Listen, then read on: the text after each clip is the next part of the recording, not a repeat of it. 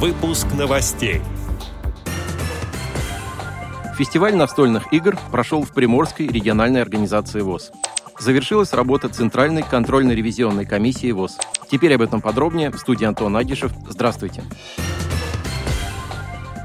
2 июня завершилась проверка деятельности администрации аппарата управления ВОЗ Центральной контрольно-ревизионной комиссии Всероссийского общества слепых. Для подведения предварительных итогов проверки и рассмотрения предложений по улучшению и оптимизации деятельности в конференц-зале Института Реакомп была проведена рабочая встреча, в которой приняли участие президент ВОЗ Владимир Васильевич Симкин, руководитель администрации аппарата управления ВОЗ Владимир Викторович Рузляев, члены ЦК РК ВОЗ, руководители департаментов и управлений администрации аппарата управления ВОЗ. Председатель контрольно-ревизионной комиссии ВОЗ Леонид Федорович Смелков рассказал президенту ВОЗ о тех вопросах, которые возникали в процессе работы комиссии. Состав комиссии был почти полностью обновлен на первом этапе 23-го съезда ВОЗ, поэтому определенные трудности возникали, что не помешало оценить результаты работы комиссии как плодотворные, поскольку все члены ЦК РК опытные и квалифицированные работники или специалисты учреждений и организаций ВОЗ. По итогам проверки будет составлен план устранения недостатков. Грубых нарушений в деятельности администрации администрации аппарата управления ВОЗ не выявлено.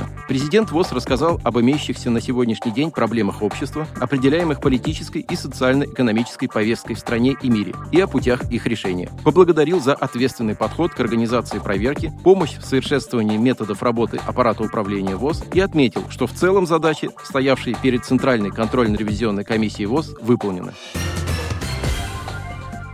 28 мая в Приморской краевой библиотеке для слепых города Владивосток состоялся фестиваль настольных игр. 20 членов ВОЗ собрались, чтобы изучить новые игры, потренироваться с уже знакомыми и получить удовольствие от игрового процесса и общения с единомышленниками. По словам организатора фестиваля, председателя Владивостокской местной организации ВОЗ Светланы Михайловны Кротинок, настольные игры появились в их арсенале в 2021 году благодаря реализации социального проекта при финансовой поддержке администрации города. На базе местной организации начал действовать действовать кружок настольных игр. Таю, Кварта, Квикса, Патагон, Ова и Гоблет – все эти игры доступны для людей как с остатком зрения, так и тотально незрячим. В текущем году запланировано несколько подобных фестивалей.